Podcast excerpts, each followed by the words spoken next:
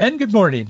I'm Gary Randall. Thank you so much for joining me today. It's Friday, June the 3rd, 2022, in the year of our Lord. Today on June 3rd, 1989, Chinese army troops began the sweep of Beijing to crush student-led pro-democracy demonstrations. Now China is trying to sweep the whole, that whole part of the world and crush everyone except their own regime. Today in 1621, the Dutch West India Company received its charter to operate in parts of the Americas and Africa. Some said it was a total monopoly. Probably was. Today in 1888, the poem Casey at the Bat. Ernest Lawrence Thayer had written it. It was first published in the San Francisco Daily Examiner. Casey at the Bat. Mighty Casey has struck out. Today in 1965, astronaut Edward H. White, he became the first American to walk in space during a flight of Gemini 4. Have you ever thought, you probably haven't, I, I have, particularly when I was younger, when I was under 40, but I would watch these guys, and I remember when those guys started walking in space. That would be a weird feeling, I think. Um, maybe not to them, but to people like me it was. I'm not sure I would be up to that. Maybe a lot of learning and practice would change my mind. But anyway, he was the uh, the first American to walk in space. I think he was tethered, but they were walking in space. Today, 1989, Iran's spiritual leader, Ayatollah Khomeini he died. Today in 2008, Barack Obama claimed the Democratic presidential nomination. Today in 2011, physician suicide advocate uh, Dr. Jack Kevorkian, remember him? He died at a Michigan hospital. He was 83 years old. I don't know if he took his own life or had someone take it for him or if he just died of natural causes, but I do know he passed away today. Actor James Arness did as well today in 2011. Remember Gunsmoke? Matt Dillon, he was 88. He died in Brentwood, California. Speaking of dying, I noticed heavyweight boxing champion Muhammad Ali, he died in Scottsdale, Arizona today in 2016. He was 74. Five years ago today, Elon Musk and his SpaceX launched its first recycled cargo ship to the International Space Station. He's gotten ahead. He's a interesting guy to say the least. But he's gotten ahead of, of our own government in uh, his development of space travel, and he's making trips. He was, I think, he sent one of his SpaceX ships up there the other day to the uh, to the station.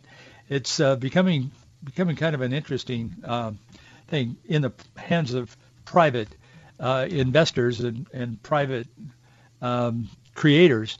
Uh, there's so much more progress made than when the state tries to do everything. I, I believe there are things that the state should do. I, no, I'm not one of those that doesn't believe in any government and believes in chaos. Uh, I don't, but my goodness, the bigger the government gets, the more difficulties we have in living under it. There's no question about that. President Joe Biden unleashed another passionate call for gun control.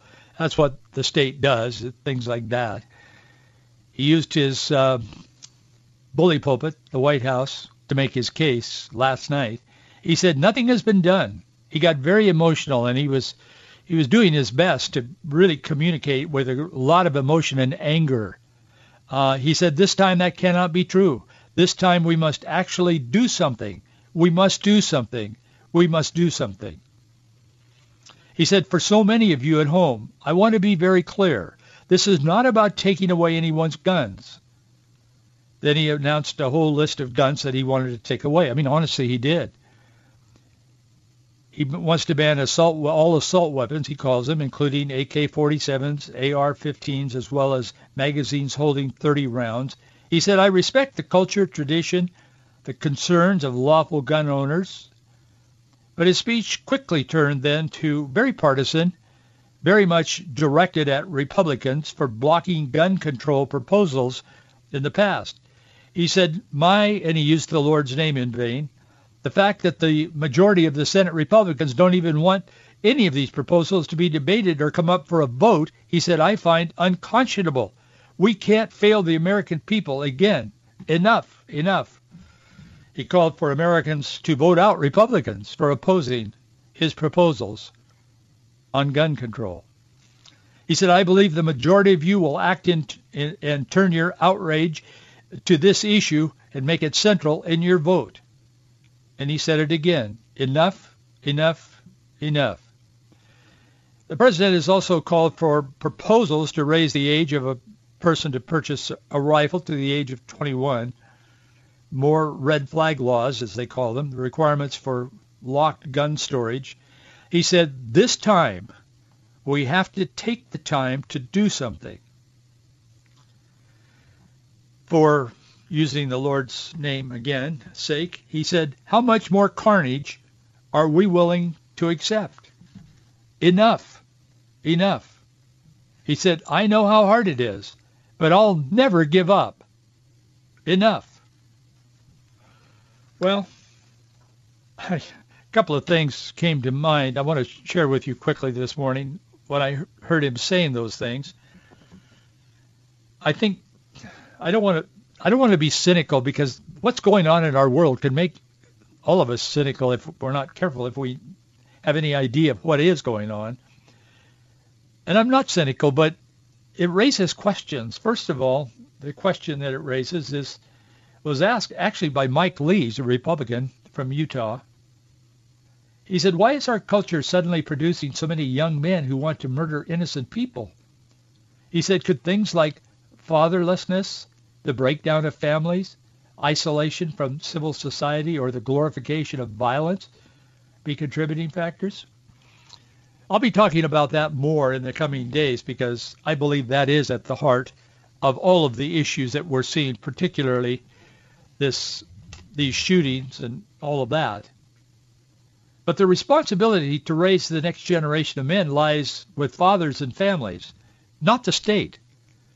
But it is the presumption of the left that the state is always the final answer, the final word on anything. They hardly argue it anymore. They just presume that and they move ahead when they're in power. They move ahead on that basis.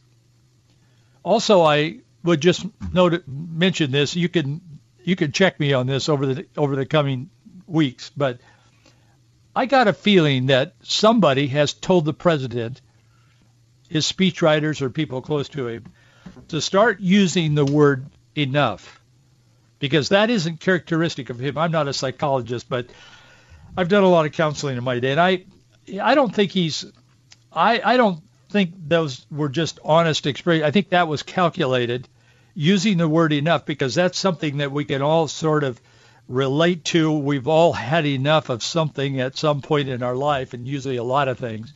So it's a pejorative term, and he's starting to use that, and he did the other day as well, just emphasizing, saying the word, the one word over and over and over again, enough, enough, enough. I think that's going to be his new kind of a watchword. So you pay attention and see if, if my prediction here is, is right. I'm not suggesting this is a prophecy. It doesn't matter that much really. But I would say that in, you're going to hear enough. You're going to get enough of enough over the coming days from probably from now to the election because he seems to feel comfortable with that word and, and somebody's writing that or giving him notes or telling him to use that word. So we'll see. But we've all had enough. That isn't the issue. The issue is how do we solve the problems that we've had enough of? That is where the real divide comes after he got through giving a very emotional, for him at least, a very emotional speech, he uh, he left the White House and went to his beach house in Delaware. I guess he never gets enough of that, and I don't I don't fault him for that. If I had a beach house in Delaware or anywhere else, I'd probably want to go there myself. But interestingly enough, the position that the president took last night is in stark contradiction to what he was saying some years ago. Now, I understand some people, I mean, we learn things and our beliefs and perceptions change. I understand that. We all understand that. But on July 9, 1985, during a debate over the Firearms Owners Protection Act, FOPA, F-O-P-A, Senate Judiciary Committee member Joe Biden, I looked this up, Senate Judiciary Committee member Joe Biden, a Democrat from Delaware, sided with the NRA and argued that criminals can get guns with or without gun control. His words. His words. NBC News actually reported on that at the time. They said the Judiciary Committee concurred with the Republican majority in support of the FOPA. then it passed on the Senate floor by a lopsided 79 to 15. Biden voted for it. NBC News mentioned as a piece of legislation that it allowed dealers to sell rifles, shotguns, ammunition through the ma- through the mail and eventually the internet. They noted that FOPA, this acronym, also limited federal inspections of firearm dealers while allowing them to sell guns at gun shows, which helped them grow in size and popularity, and it made it easier for private collectors to sell guns without obtaining a federal dealer's license, which would play a role in what later became known as the gun show loophole. And prior to voting for this, Joe Biden was actually arguing in defense of it. The congressional record shows this. I I, I kind of remembered this, and I, I looked into it a little bit. July 9, 1985, the uh, the the congressional record for the Senate quotes Biden describing this FOPA as a balanced piece, I'm quoting him now, balanced piece of legislation that protects the rights of private gun owners while not infringing on law enforcement's ability to deal with those who misuse guns or violate guns. He said, Joe Biden, during my 12 and a half years as a member of this body, I have never believed that additional gun control or federal registration of guns would reduce crime. I am convinced that a criminal who wants a firearm can get one through illegal, non-traceable, unregistered sources with or without gun control. Boy, has he changed since he started hanging out with Ocasio-Cortez and Bernie Sanders and the far, far, far left of his political party. So that was then. This is now. Always changing, but never coming to an understanding of the truth, always learning and never coming to an understanding of the truth. Psalm 27:14 says, "Wait on the Lord, be of good courage, and he shall strengthen thine heart." Wait, I say, on the Lord. Moses wrote in Deuteronomy, he said, "The eternal God is thy refuge, and underneath are the everlasting arms and he shall thrust out the enemy before thee and shall say, Destroy them. The enemy cannot stand against the power of God that dwells within the people of God. I have found that to be true throughout my life and ministry. I'm here today to tell you what you already know, but just to affirm it. The eternal God is our refuge. And underneath are the everlasting arms he will deal with the enemy. He will protect us. He will bring about stability in our lives in a very unstable, unsure culture that we live in today. I want to take a moment today to thank you for your support of this ministry. I sometimes don't even mention it on the air because it is just not, it is, I mean, it's vital I wouldn't be here without your support. We something else would be playing at this moment on the station you're listening to. It is, I mean, that's just a truth. But from time to time, I do need to mention it because sometimes we forget. Maybe some change their mind and say, I'm not going to support that guy anymore. I don't know. But something happens and sometimes our income ebbs and flows. So I want to remind you to stand with us. It's very important for us to be able to continue this ministry and this program to have your support. Um, I know you understand that. Each of you have a budget that you have to meet each month of some kind, big or small. Probably for the most part, it's all of us is bigger than it should be. But uh, this ministry is no exception. And I know a lot of voices are calling for money today from every angle in the Christian community. I understand that. But please prayerfully consider supporting this ministry. We need your help. Our address is Box 399, Bellevue, Washington, 98009. Box 399, Bellevue, 98009. And to all of you who do regularly support the ministry, thank you so much. I can't tell you what it means to me what an encouragement it is, and of course it allows us to do what I feel God has called me to do at this point in my life. June was once known as a month of romance between a male and a female, weddings. We had Father's Day in June. We still do, but it's been somewhat put in the shadows. Now it's becoming a month of irritation, a month of contradiction, it's becoming a month of compromise. We used to have Gay Pride Day. Now we have Gay Pride Month. Thank you, President Biden.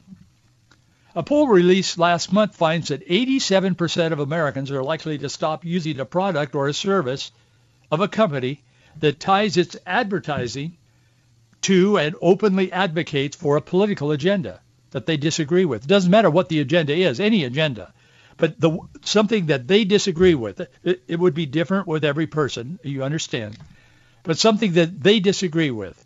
If if a company that they say the Cheerios company is out there waving uh, flags of gay pride or whatever, a lot, 87% of Americans say I probably will take that into consideration when I buy their product if I buy it, and I may not buy it for that reason. That's stunning. It was stunning to the people who took the, the, the poll, and it was legitimate. It was a, a good poll, a solid poll. But from the White House to the U.S. embassies, including even the one at Holy See, the Vatican, the pride flags fly in June, and a lot of people are getting sick and tired of it. I don't know if the president and his allies the, on the homosexual agenda know this or not, but they will at some point. Even people that are sympathetic to what they're doing, and some are, they don't like it. They're getting sick and tired of it. Suzanne Bowdey, she's with Family Research Council. She wrote an article this week that I, I appreciated. I, I don't know her, but I appreciated what she said. She said it might seem like every other June 1, but inside corporate boardrooms, the Pride Month feels different.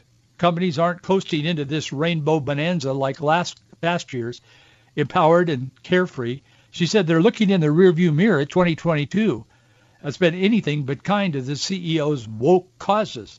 She said after the uprising against Disney, and boy, there was, for sure, she's right. She said after the uprising against Disney and State Farm and Starbucks and Target, the question on most businesses' minds has to be, will pride come before the profits fall? The profits are going to fall because people, I totally agree with her, for most Americans, even the sympathetic ones, June comes with its share of irritation. You can't log on to social media, shop for groceries, or turn on the TV, or even buy a Crunchwrap Supreme or a taco without being hit over the head with an LGBTQ propaganda. You can't take your kid to the library because they'll smother him or her with all of this nonsense. People are getting sick and tired of it. It isn't just people like me and pastors that take a biblical stand.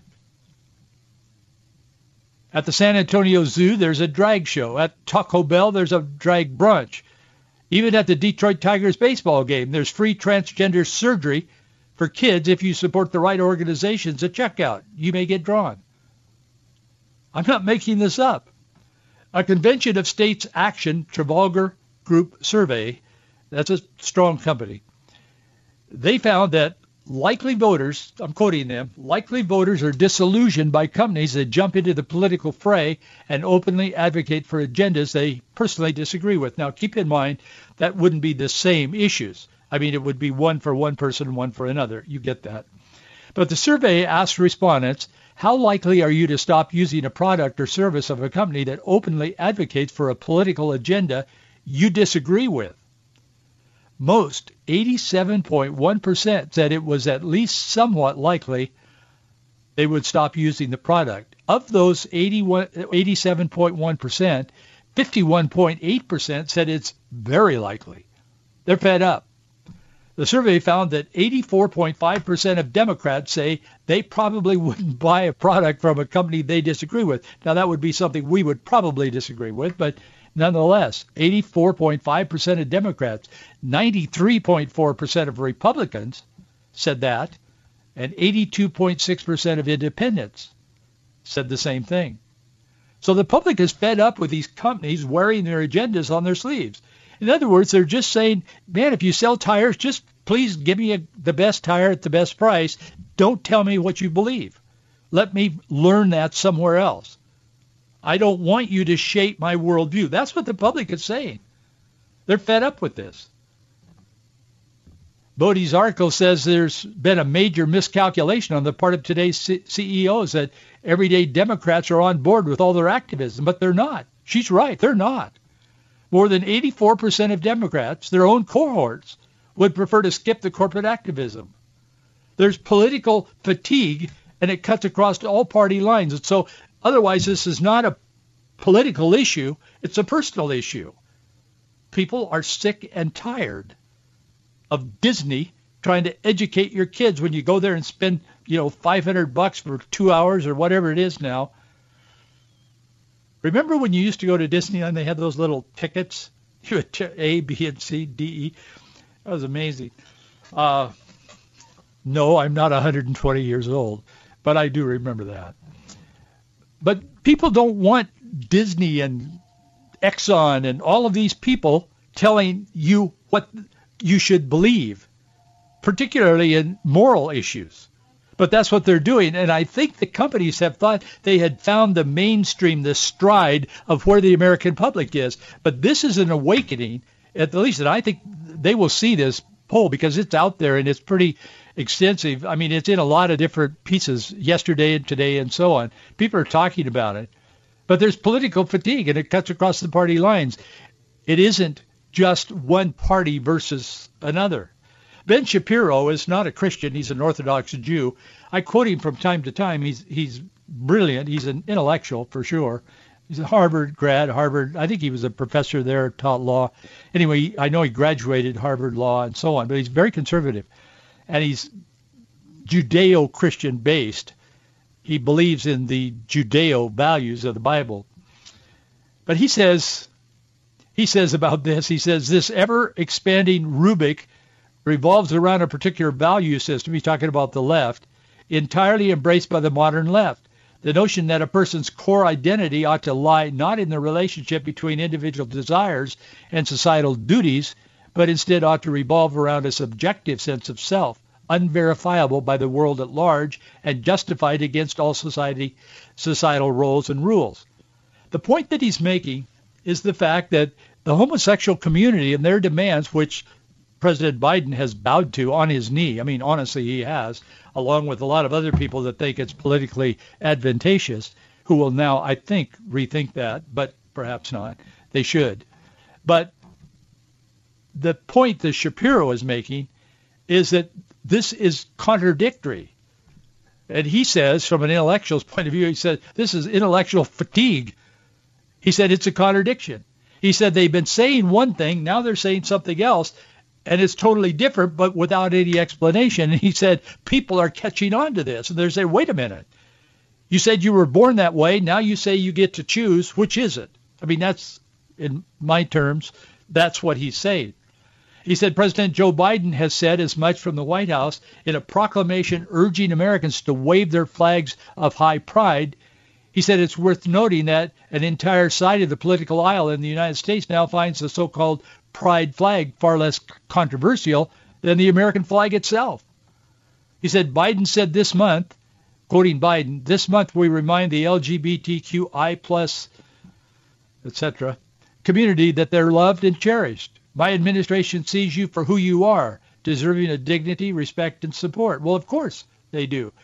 Shapiro says, see people for who they typically require who they typically are, require some sort of objective standard. He said it's literally impossible to see someone for who he is based on his own internal perception. In other words, if I feel like I'm a woman, I'm a woman, but how can you know that so you can respect me? He said that is, it doesn't even work in a society, in a culture. He said this means that Biden is using perfectly Orwellian kinds of euphemisms to say we all ought to validate the self-perception of any he, she, it, z, cat. So, I mean, there's 60 some now. if you know you're a male or a female, just thank the Lord. Because there are 60 some versions of what God created in his image and likeness out there today, and it's running wild in the halls of so-called education. That's part of the problem as well. Shapiro says this perspective is absolutely incoherent. Ironically, this incoherence is exposed by the conflict between the different letters within the alphabet soup of supposedly sexually marginalized. He said the case for tolerance of lesbian and gay Americans used to be the biological drives should be should not be regulated by society at large because such drives were inborn and innate born that way. The idea at least had the merit of internal consistency, he says, but now the idea has been jettisoned for its logical opposite. He said the belief that biology has no hold on us whatsoever, that we ought to be free to define ourselves in opposition to our own biology, changing our gender and sexual orientation at will. That's what I've been trying to say for some time. He says it much better. That's why I quoted him. He says homosexual orientation, on the one hand, still relies on the continued distinction between the sexes because they prefer either male or female, yet the transgenderism agenda relies totally on the malleability of human sexuality. Yet here we are. He said the White House, for the White House, says we must ignore the internal contradictions of left-wing sexual ideology and simply pretend the incoherence away. It doesn't exist. That is a perfect picture of the left. We are a compromised nation. U.S. embassies around the world are flying the pride flag, not for a day, but for a month. At President Biden's insistence, it's on our embassy at the Vatican. It's amazing, but there are Catholic priests that are calling for more, not less. We live in a failing society. I'll see you Monday.